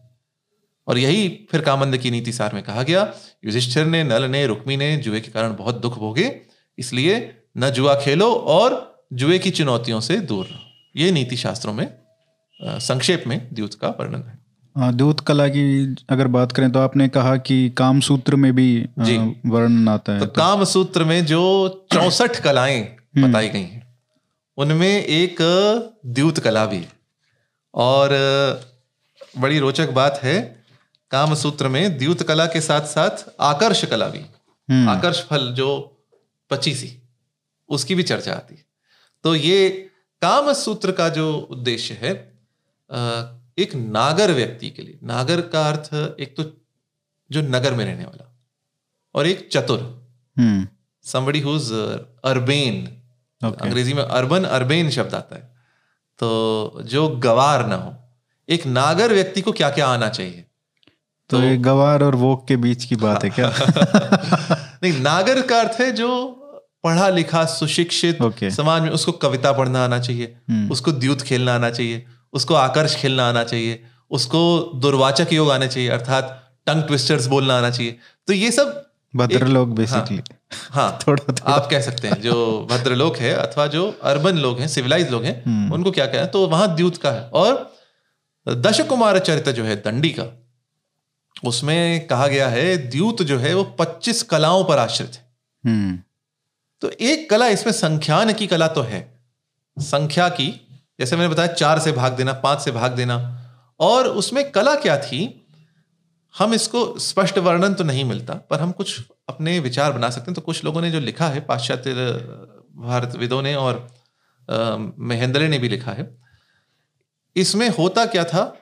जो आपने बीज फेंके तुरंत गिन लो और उतने बीज फेंक दो जिससे संख्या पूरी जो चार से विभाज्य हो जाए। तो किसी ने तेरह फेंके आप सात फेंक दो तुरंत। पर वो उसी क्षण करना है। हम्म। ये संख्या की कला थी और ये इसमें शकुनी आदि पारंगत थे। इसका बहुत अच्छा वर्णन आता है जो ऋतुपर्ण जब नल को अक्ष हृदय देते हैं। हम्म। अक्ष हृदय अथवा अक्ष रहस्य पासों का रहस्य तो वो एक बहेड़े के पेड़ के नीचे ही रुकते हैं। और ऋतुपर्ण कहते हैं मैं तुम्हें अपनी संख्या की कला दिखाता हूँ। हम्म। वह कला क्या है? मैं अभी एक क्षण में इस पेड़ में कितने पत्ते हैं और कितने फल हैं वो गिन के तुम्हें बताता हूँ। और फिर वो कहते हैं नीचे जितने गिरे पत्ते फल हैं वो मैं बताता हूँ। हम्म। तो वहाँ यद्यपि पत्तों की संख्या बहुत ऊँची हो कहते पाँच करोड़ पत्ते हैं। तो इसको हम काव्यात्मक वर्णन मान सकते हैं अथवा ऐसा मान सकते हैं उन्होंने पत्तों में वो भी गिना जो इन पत्तों से जो फल निकलेंगे उनसे जो पेड़ निकलेंगे उनसे जो कितने पेड़ बनेंगे उतने कितने पत्ते बनेंगे। हम्म। जो भी है पर उन्होंने दो सहस्त्र पचानवे बताइए फलों की संख्या। अच्छा। तो वहाँ एक संकेत है संख्या संख्यान में तुरंत देखकर अनुमान लगाने में कितनी वस्तुएँ एक जैसी? तो इस, थोड़ा चतुर हाँ, आदमी हाँ, ही कर सकता हाँ, है वो। गणित में थोड़ा हाँ, अच्छा हो। और जैसे हम देखते हैं रूबिक्स क्यूब है वो भी हम्म। संख्यान है बिल्कुल बिल्कुल। उसमें आप एक देखते हैं कि हाँ इससे कितनी चालों में ये हो जाएगा कैसे बन जाएगा। Chess hmm. भी एक संख्यान है। हम्म। और इन्हीं का एडिक्शन होता है। लूडो का एडिक्शन नहीं होता। बीच में हो गया था ऑनलाइन खेल रहे थे ना सब। तो, तो लूडो जो है आपका वो केवल चांस पे है। इसमें हाँ। थोड़ा स्किल है इसमें। कुछ कला है जो जैसे दश कुमार चरित्र में कहा पच्चीस कलाएँ। हम्म। तो संख्या गिना चार से संख्या विभाज्य है नहीं विभाज्य पाँच से विभाज्य नहीं विभाज्य। कितने कितने फेंकने और कपट भी इसमें। फेंकते समय जब उठाया तो उसमें एक कहीं और से जोड़ दिया कुछ कर दिया। अनुमान लगा लिया हाँ मेरे हाथ मुट्ठी में कितने हैं? हम्म। ये चार से विभाज्य नहीं है तो चलो एक कहीं से कहीं छुपाया हुआ था उसको निकालो और फिर फेंको। तो ये संख्यान की कला जो इन्होंने बताई है ऋतुपर्ण ने इतने पत्ते गिन के इतने फल गिन के और एक क्षण में और फिर नल जो बाहुक रूप में होते हैं वो एक शाखा में काट का, उस पत्तों गिनते और फिर बताते हैं आपकी गणना ठीक है। हम्म। फिर वो अक्ष हृदय देते हैं तब कली उनके शरीर से निकलता है। ये शकुनी शकुनी जैसे बहुत पारंगत लोग होते होंगे हर एक युग हाँ, में इसीलिए इनकी बहुत डिमांड रहती होगी ये अक्ष शौंड भी थे और अक्ष धूर्त भी थे हाँ। अक्ष शौंड अर्थात पासे फेंकने में कुशल हाँ। जो कुशल होगा वही धूर्तता हाँ, भी कर सकता है शकुनी ने कौशलता के साथ शकुनी ने कहा है जब युधिष्ठिर निंदा करते हैं शकुनी से कि द्यूत तो बहुत बुरा खेल है हाँ। इसमें तो छल होता है हम्म। तो शकुनी कहता है कहाँ छल नहीं होता हम्म। शकुनी का तर्क आप देखिए बड़ा अच्छा तर्क देता है वो। यद्यपि उससे सहमत में नहीं हो पर उसका तर्क बड़ा अच्छा है। वो हम्म। कहता है जब एक शास्त्रार्थ में विद्वान मूर्ख को हराता है तो वो छल ही तो करता है। तो शकुनी का क्या तात्पर्य है? विद्वान जब किसी दूसरे विद्वान को शास्त्रार्थ में हराता है हाँ। तो देखता है अच्छा इसको क्या नहीं आता है उसी विषय पर प्रश्न करो। हम्म। ये उसका छल है विद्वान का छल है। वो कहता है जब एक योद्धा किसी दूसरे योद्धा को हराता है वो भी छल करता है। वो देखता है अच्छा ये गुदा गदा युद्ध में पारंगत नहीं इस, इसको यहाँ मारो। इसके इसके इसकी ये दुर्बलता है इसका ये बल है ये बल अबल है तो इसको यहाँ करो। तो कहता है छल कहाँ नहीं है? तो द्यूत तो इसमें जो ग्लह है इसके कारण ही ये निंदित है नहीं तो ये खेल कुशलता का खेल है। ग्लह अर्थात जो दाव पे हम लगाते हैं इसके कारण निंदा का का आस्पद बन गया है। परंतु ऐसे इसमें भी कुशलता है। फिर वो कहता है यदि आपको ऐसा डर लग रहा है अथवा आप आप सोच रहे मैं छल करूँगा तो आप मत खेलिए। तब युधिष्ठिर कहते हैं नहीं मुझे आप ललकार रहे हैं तो मैं नहीं जाऊँगा पीछे। हम्म। तो शकुनी पारंगत था इसमें इस विद्या में। हाँ। कहीं कहीं कुछ दंत कथा में वर्णन है उसने अपने पिता की हड्डियों के पासे बनवाए थे मंत्र शक्ति थी पर महाभारत में ऐसा वर्णन नहीं है। हम्म। जैसा मैंने कहा महाभारत का जो द्यूत पर्व का जो द्यूत है वो बहेड़े के बीजों से खेला गया सुहृद होने वाला था लेकिन फिर वो चलो महाभारत पे ही आ जाते हैं अब। जी। आ, तो महाभारत में पहले तो क्या क्या वर्णन किसने क्या बोला है व्यास ने क्या बोला है श्री कृष्ण ने क्या ने क्या बोला है जी। नारद ने क्या बोला है तो विभिन्न लोग जो हैं आ, उन्होंने विदुर ने क्या बोला है उनकी तो विदुर नीति है इतने आ, फ़ेमस तो उन इन लोगों ने क्या क्या इस पे व्याख्यान दिए हैं? तो क्या विचार थे उस समय इससे खेलने से पहले? जी खेलने के पहले और पीछे भी। हाँ। तो महाभारत में व्यास ने नारद ने विदुर ने युधिष्ठिर ने भी हम्म। भगवान कृष्ण ने सबने इसकी निंदा की। जो खेलने से पहले नारद एक एक अध्याय है महाभारत के सभा पर्व में जिसमें नारद ऋषि युधिष्ठिर को प्रश्नों के माध्यम से राजनीति का उपदेश देते हैं। कहीं तुम्हारे राज्य में ऐसा तो नहीं है कहीं तुम ये ये सुनिश्चित तो, तो करते हो ना। हम्म। तो प्रश्नों के माध्यम से। तो वहाँ नारद ने एक प्रश्न पूछा है कहीं द्यूत आदि में तुम समय तो व्यर्थ नहीं करते हो? कहीं द्यूत आदि समय और व्यर्थ करने वाले और जो ये बुराई के जो साधन हैं ये तो नहीं है तुम्हारे राज्य में। अच्छा। और फिर कहा कहा गया? युधिष्ठिर ने वैसा ही व्यवहार किया अर्थात अर्थात युधिष्ठिर नारद के उपदेश सुनकर हम्म। उन्होंने द्यूत नहीं खेला अपने राज्य में। जब धृतराष्ट्र का न्योता आया तभी खेला। हम्म। तो नारद ने निंदा की है द्यूत के जुआ होने से पहले। व्यास की निंदा आती है जब जुए के पश्चात वनवास हो जाता है। तो व्यास आते हैं धृतराष्ट्र के पास और कहते हैं मुझे जुए का खेल अच्छा नहीं लगा। हम्म। विदुर की निंदा है भीष विदुर ने तो घोर विरोध किया है। जुआ के सभा में जब जुआ चल रहा था तब विदुर ने घोर विरोध किया है। हम्म। उन्होंने कहानी भी सुनाई है। उन्होंने कहानी सुनाई है जब एक कुछ पक्षी से जो सोना थूकते थे। अच्छा। हिरण्यष्ठिविना हाँ जो सोने के अंडा देने वाली पक्षी की कथा है वो महाभारत में छोटी सी रूप में विदुर की आती है। देख कुछ पक्षी सोना थूकते थे और राजा ने उन्हें मरवा दिया। आप हे धृतराष्ट्र आप ऐसा ना बने इसको अभी रोकें। हम्म। आप इतना लालच मत करें। विदुर ने विरोध विदुर ने विरोध किया है और विदुर ने द्रौपदी के दाव का भी विरोध किया है। हम्म। और बोला ये दाव नहीं था ठीक। हम्म। ये युधिष्ठिर से अपने आप को हार चुके थे। तुरंत कहा जब जैसे ही दाव हो गया और शकुनी जीत गया तो विरोध विदुर का अगला ही वचन आता है। ये दाव ठीक नहीं है। भगवान कृष्ण का विरोध है। भगवान कृष्ण वन पर्व में आते हैं पांडवों के पास और कहते हैं यदि मैं होता तो मैं द्यूत रोकता। परंतु तब भगवान कृष्ण का शाल्व से युद्ध चल रहा था। सौभ विमान से द्वारका पे आक्रमण हुआ था। हम्म। उस युद्ध में कृष्ण थे। तो वहाँ हस्तिनापुर नहीं आ पाए थे परंतु कृष्ण ने वहाँ स्पष्ट कहा है मैं वहाँ दुरोदरों को ध्वस्त कर देता। हम्म। मार देता अथवा नष्ट कर देता। तो दुरोदर यदि अर्थ लें हम बहेड़े के बीजों के ढेर तो उनको मार देते। और दो दुरोदर से जुए का खेल अर्थ लें तो वह जुए के खेल को ही वहाँ समाप्त कर देता। हम्म। भगवान कृष्ण की भी निंदा है युधिष्ठिर ने निंदा की है तो सबने निंदा तो की है। हम्म। और फिर भी द्यूत खेला गया है यह भी है। आश्चर्य की बात यह है युधिष्ठिर ने जब भाइयों को दाव पर लगाया है तो सबको बोला है यद्यपि ये इसके योग्य नहीं है। नकुल को छोड़कर। नकुल को पहले दाव पर लगाया है फिर सहदेव को जब लगाया है जब अर्जुन को लगाया है जब भीम को लगाया है तब सबको अनर्हता दिव्यामी मैं अपने इस भाई से जुआ खेलता हूँ जो इसके योग्य नहीं है तो भी मैं इसको दाव पर लगाता हूँ। किसके योग्य नहीं? इनको देने के? दाव पर लगाने पर- के योग्य नहीं है। जो ग्लह के रूप में स्थापित करने के योग्य नहीं है। ग्लह का एक अर्थ पकड़ और ग्लह का एक अर्थ दाव। हम्म। तो वहाँ उनकी वैल्यू बहुत ज़्यादा है उससे। ऐसा इनके साथ नहीं करना चाहिए फिर भी मैं कर रहा हूँ। अच्छा ठीक है। ये। वही बात हुई हाँ।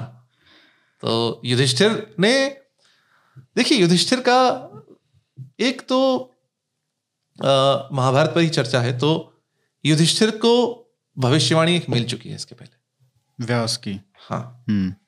शिशुपाल का जब वध हुआ तब व्यास ये आते हैं युधिष्ठिर के पास और युधिष्ठिर तब उनसे प्रश्न पूछते हैं यह उत्पात क्या शांत हो गया जो शिशुपाल के आने से हुआ था? तो व्यास कहते हैं उत्पात शांत नहीं हुआ है। तेरह वर्षों पश्चात एक बहुत बड़ा युद्ध होगा जिसमें सब क्षत्रियों का संहार होगा। यह युद्ध होगा दुर्योधन के अपराध से और भीम और अर्जुन के प्रताप से। हम्म। दुर्योधनापराधेण भीमार्जुन बलेन च। हम्म, दुर्योधन के अपराध से और भीम और अर्जुन के बल से यह युद्ध होगा जिसमें सब क्षत्रिय मारे जाएँगे।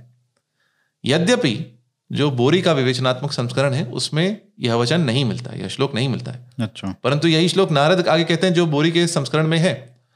और जब अनुद्यूत होता है दूसरा द्यूत जिसमें वनवास के का ग्रह था उसके लिए जब न्योता आता है तब अब एक वचन आता है जो गीता पर संस्करण में भी है और बोरी संस्करण में वह वचन क्या है? युधिष्ठिर ने तब जान लिया जब दोबारा द्यूत के लिए बुलाया गया तब जान लिया यह यह कौरवों के विनाश का समय आ गया है। इसका अर्थ है युधिष्ठिर को भविष्य का कुछ साक्षात भविष्यवाणी व्यास से मिली है पहले? अंदेशा था। अथवा उन्हें कुछ आभास है? युधिष्ठिर को ऐसे भविष्यवाणियाँ भी अन्यत्र भी महाभारत में मिलने का प्रसंग आता है। हम्म। मेरी एक आगामी पुस्तक युधिष्ठिर पर ही आ रही है तो उसमें सब मैं विवरण में स्पष्ट में लिखूँगा। और युधिष्ठिर को जिस तरीके से आपने इतना ये बता रहे हो तो ये एक पुस्तक यहाँ पे भी बनती है। देखिए द्यूत पर। द्यूत पर एक पुस्तक हो सकती है। हाँ, युधिष्ठिर आकारज्ञ है आकार पहचान लेते हैं। हम्म। तो वो और उनको शकुनों का भी बहुत अच्छा ज्ञान है महाभारत के अनुसार। हम्म, तो युधिष्ठिर को एक ऐसा हम सोच एक पक्ष है। हम्म, युधिष्ठिर को भविष्य का पता है। तेरह वर्षों में युद्ध हो रहा है दुर्योधन के अपराध से भीम और अर्जुन के बल से तो मैं दुर्योधन को अपराध करने दूँ। ये एक पक्ष है। दूसरा पक्ष है द्यूत की मोहिनी शक्ति हम्म। जो भगवान कृष्ण का की विभूति है। हम्म, द्यूतम छलयताम अस्मी उसने युधिष्ठिर के विवेक को मोह लिया। ये दूसरा पक्ष है। हम्म, तो इन दोनों पक्षों से हम समझ सकते हैं जो और तीसरा है ये सब आप कहें तो निकृति से शकुनी जीते हैं इसलिए they are all fraudulent transaction जब हम कहते हैं किसी भी ट्रांजेक्शन में कोई यदि सिद्ध हो जाए ये कपट से हुआ है तो वो मान्य नहीं होता। नहीं जैसे आपने कहा कि वैसे तो होना तो सुहृद द्यूत द्यूत था। हाँ। ये तो बाद में जब अच्छा इसकी नैतिकता पे जब बात आती है कि इन्होंने खेला ही क्यों? शकुनी और दुर्योधन का तो यही था हम इनको जीत लेंगे द्यूत से। हम्म, वो तो कपट करने को उतारू ही थे। जो धृतराष्ट्र ने जो निमंत्रण भेजा है उसमें कहा है सुहृद द्यूत होगा। ठीक है। और धृतराष्ट्र सभा अध्यक्ष थे। विदुर ने भी सुहृद द्यूत के लिए आमंत्रित किया है। ठीक है। लेकिन जब वो खेला जा रहा था और जब दांव लगने शुरू हुए जब आपने अपने भाइयों को पहले भाई को दाव लगाना शुरू किया या अपनी संपत्ति को लगाना शुरू किया जी। तो क्या वो वहाँ पे किसी को रोकना नहीं चाहिए था या युधिष्ठिर को नहीं कहना चाहिए था कि आपने तो ये फ्रेंडली गेम होना चाहिए था ये आप क्या कर रहे हो? वहाँ पे ऐसा है विदुर ने तो विरोध किया है। हम्म, जब दाव पर दाव पर युधिष्ठिर हार रहे हैं तब भाइयों को दाव पे लगाने से पहले विरुद्ध विदुर ने विरोध किया है। अच्छा। और विदुर ने कहा है ये बड़े कड़े शब्दों में कहा है इसको रोको। हम्म। युधिष्ठिर ने मेरा मत है देखिए महाभारतकार स्पष्ट ने स्पष्ट नहीं कहा युधिष्ठिर ने क्यों क्यों नहीं रुके? हम्म। मेरा मत है युधिष्ठिर वहाँ धृतराष्ट्र और विदुर का आदर मानते हैं हम्म, उनका अनुशासन में।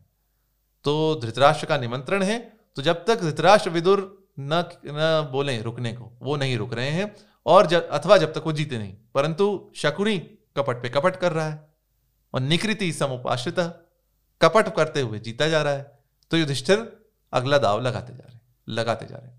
और वो कह रहे हैं अनर्हता ये इसके अयोग्य हैं तभी द्रौपदी को लगाते हुए भी कहते हैं इसका मुझे बहुत दुख है पर मैं कर रहा हूँ। और द्रौपदी को जो लगाने का दाव है उस पर भी एक पक्ष है। हम्म, उस पर एक पक्ष है वो जैसे पीवी काणे भी इस पे आश्चर्यचकित हैं युधिष्ठिर जैसा धर्मिष्ठ व्यक्ति ऐसा कैसे कर सकता है? हम्म, उसका मैं एक अपना मत देता हूँ जो एक कर्ण पर्व में वचन आता है। और पहले भी आता है आ, कर्म पर आदि पर्व में भी आता है। कर्ण पर्व में भगवान श्री कृष्ण एक बात कहते हैं। कहते हैं पाँच स्थानों पाँच परिस्थितियों में व्यक्ति झूठ बोल सकता है। वो पाँच परिस्थिति क्या है? विवाह काले रति संप्रयोगे प्राणात्यय सर्वधनापहारे। विप्रस्य चार्थे ह्यनृतम वदेत पंचान पंचानृतान्याहुरपातकानी। पाँच झूठ बोलने पर पाप नहीं मिलता। हम्म।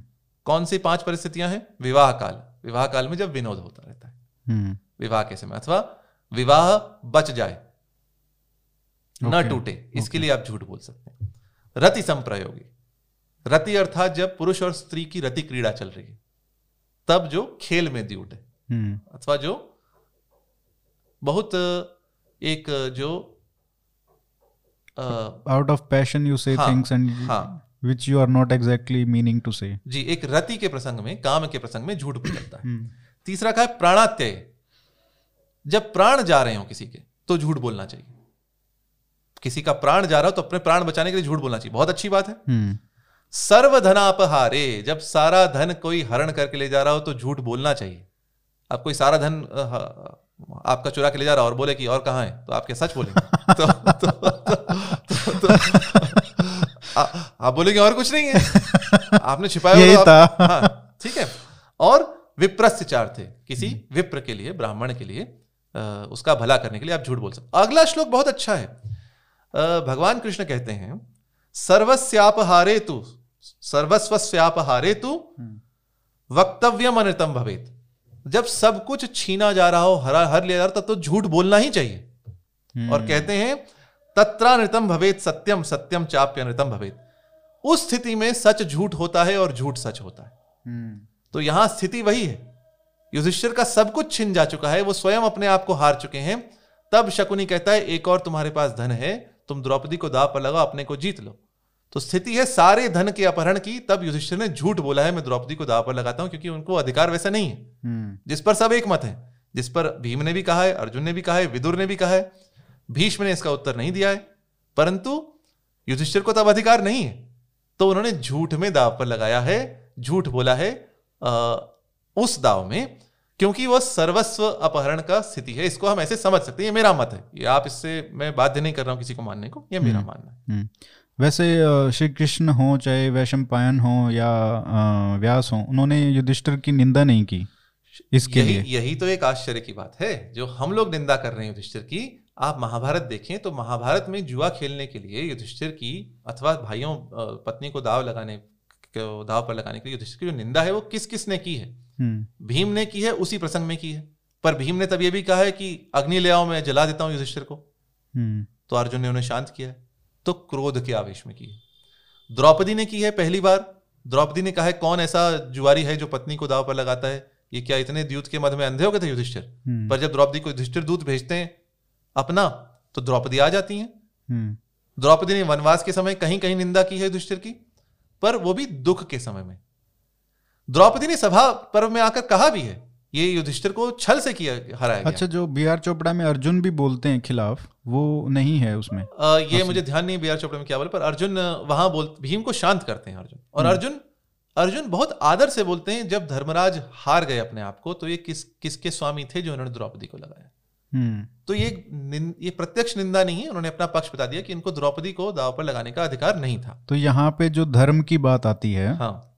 कि भाई आप वो जो द्रौपदी प्रश्न पूछती हैं हाँ। कि यही तो था ना कि जब अ, हार गए तो क्यों कैसा अधिकार था? पितामह ने बोला कि धर्म की जो गति है या बहुत सूक्ष्म सूक्ष्म है। मैं निर्णय नहीं दे पा हाँ तो सूक्ष्म वो जो सूक्ष्मता हाँ, थी हाँ। वो इसी बात पे थी कि अगर इन्होंने खुद को अपने आप को दाव पे लगा हाँ। दिया हाँ। तो मेरे ऊपर अधिकार कैसे हुआ? हाँ। तो उसमें एक पक्ष ये आता है कि जब उन्होंने खुद को लगाया हाँ।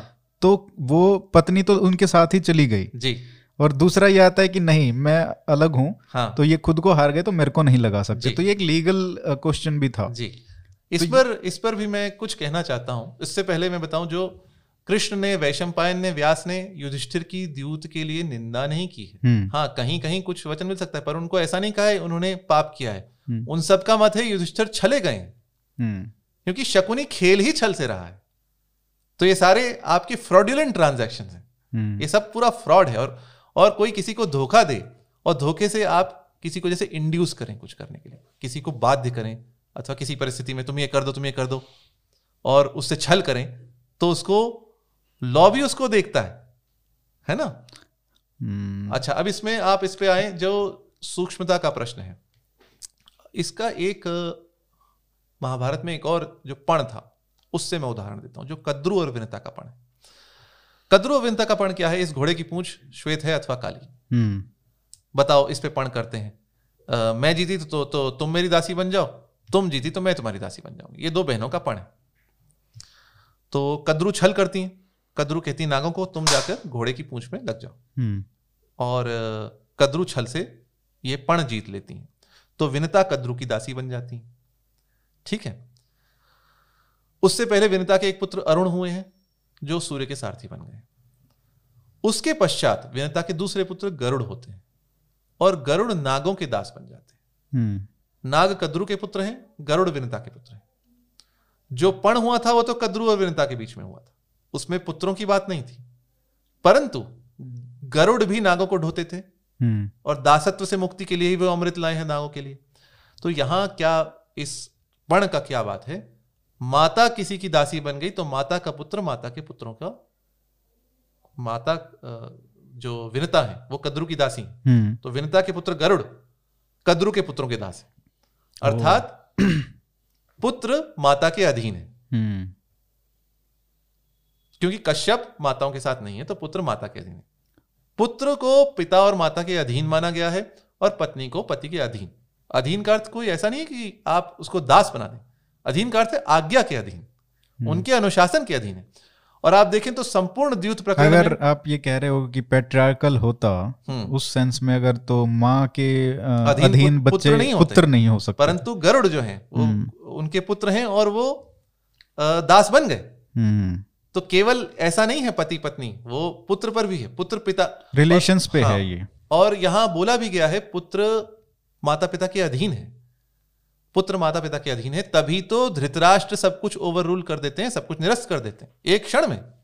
हाँ तो वो जो जो बी आर चोपड़ा में तो दिखाया कि जो द्रौपदी बची हाँ। जो उनके तो वो तो अनलिमिटेड सप्लाई हो रहा था हाँ। श्री कृष्ण वहाँ पे ऐसे हाथ लेके खड़े थे और साड़ी की अनलिमिटेड सप्लाई हो रही थी। जी। लेकिन असलियत में क्या वो प्रसंग है? जी वो मैं बताता हूँ उससे पहले धृतराष्ट्र के अधीन दुर्योधन तभी धृतराष्ट्र सब कुछ निरस्त कर देते हैं और द्रौपदी को तो वर मांगने पर वर देते हैं युधिष्ठिर को बिना मांगे सब लौटा देते हैं। धृतराष्ट्र बहुत एक सूक्ष्म व्यक्तित्व है धृतराष्ट्र का। हम कहते हैं धृतराष्ट्र पुत्र मोह में अंधे थे ऐसा नहीं है। जब भगवान कृष्ण ने कौरवों की सभा में हम्म, उद्योग पर्व में अपना विश्व रूप दिखाया है तो धृतराष्ट्र ने भगवान से आँखें भी मांगी। हम्म, पहली बार धृतराष्ट्र ने कहा मुझे कुछ देखने की इच्छा है जो आप अपना विराट रूप दिखा रहे हैं आप मुझे देखने दें। तो वही जो दिव्य चक्षु अर्जुन को दिए थे विश्व रूप दर्शन में, वही दिव्य चक्षु धृतराष्ट्र को भी दिए ये भी धृतराष्ट्र का पक्ष है। धृतराष्ट्र का मन पुत्रों के साथ भले है, पर बुद्धि उनकी युधिष्ठिर के साथ है। वो पुत्र को अपने स्पष्ट कहते हैं, तुम मूर्ख हो, तुम पागल हो, तुम ये हो, निंदा प्रकट करते हैं तो युधिष्ठिर की प्रशंसा भी करते हैं। मन ही मन वो अपने पुत्र के साथ है, वो उनका पुत्र मोह है।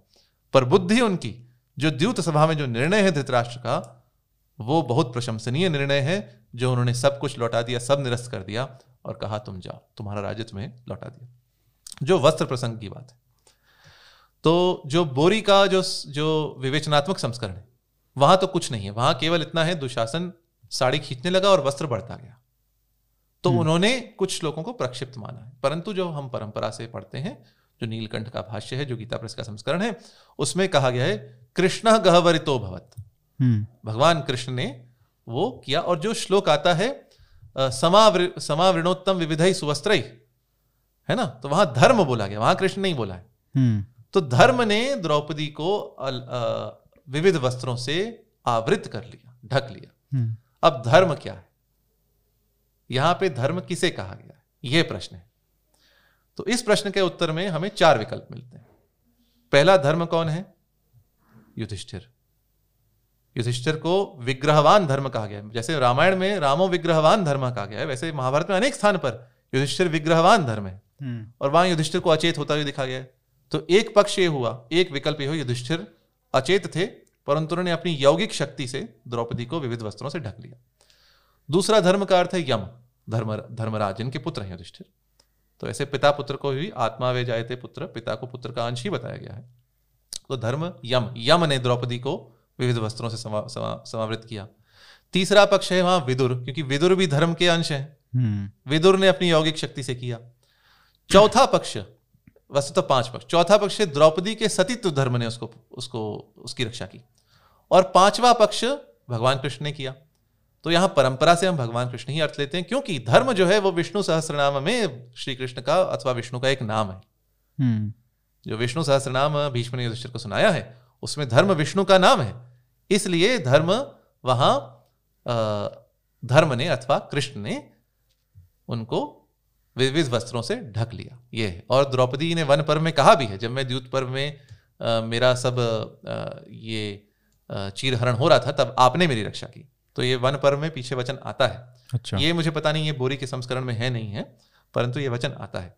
तो परंपरा से और सूरदास तुलसीदास ने भी इस पर लिखा है ये तुलसी धरो इकारवों वस्त्र रूप रघुना वस्त्र रूप जो भगवान ने ग्यारहवा अवतार लिया था, वो वस्त्रावतार इसको माना है। और सूरदास ने भी कहा है, बसन रूप भय श्याम। द्रुपद सुता द्रुपद सुता निर्भल भई तादिन। तब कहा है, बसन रूप भय श्याम, वस्त्र रूप भगवान हुए। तो ये जो पारंपरिक जो आपकी व्याख्या है, वही ये भगवान कृष्ण ने अपने वस्त्रों को वस्त्रों से द्रौपदी को ढक लिया। और यह प्रसंग आप देखें तो इसकी जो आचार्यों द्वारा परंपरा से व्याख्या है वो बैठती है क्योंकि वहाँ धर्म की ग्लानी हुई है। धर्म कौन है वहाँ? धर्म ने बचाया वो विष्णु रूप धर्म जो विष्णु सहस्रनाम में जिसको धर्म कहा गया है हम्म। उस कृष्ण ने बचाया। तो धृतराष्ट्र ने जब खड़ा होकर ये नहीं बोला था कि ये क्या कर रहे हो? जब वो दुशासन ऐसा कर रहा था या भीष्म जैसे लोग उस सभा में बैठे थे जो मतलब जिस क्षण वो चाहते उस क्षण यही यही करुणता है ना? यही करुणता है। वहाँ विदुर ने विकर्ण ने विरोध किया भीष्म ने कुछ नहीं किया। हम्म। वहाँ किसी ने कुछ नहीं किया। पांडव भी देखते रहे। यही तो वहाँ के करुण प्रसंग है। और ये प्रसंग भी का चित्रण भी बहुत करुण है यहाँ महाभारत में। ये इसका अर्थ तो मैं तो यही लेता हूँ जो गीता का जो उपदेश है। गीता में मुझे लगता है इसका उत्तर है। यदा यदा ही धर्म से ग्लानिर्भवती भारत। अभ्युत्थान अधर्म से तदात्मान सृजाम्य हम द्यूत सभा में धर्म की ग्लानी हुई धर्म का ह्रास हुआ है युधिष्ठिर स्वयं जुए के मोह में फंसकर मोह बोले अथवा जुए की जो मोहिनी शक्ति है उसमें विवेक खो बैठे हैं अथवा व्यास की भविष्यवाणी सुनकर वो अपराध करने दे रहे हैं जो भी है पर धर्म की किसी भी कारण से धर्म की ग्लानी है हम्म। और अधर्म का वह उत्थान है तब वहाँ भगवान ने अपने को प्रकट किया है वहाँ इंटरवीन किया हम्म। जो महाभारत में धर्म का रूपक आता है धर्म वृक्ष युधिष्ठिर का जो धर्म वृक्ष है उसकी मूल कृष्ण है हम्म।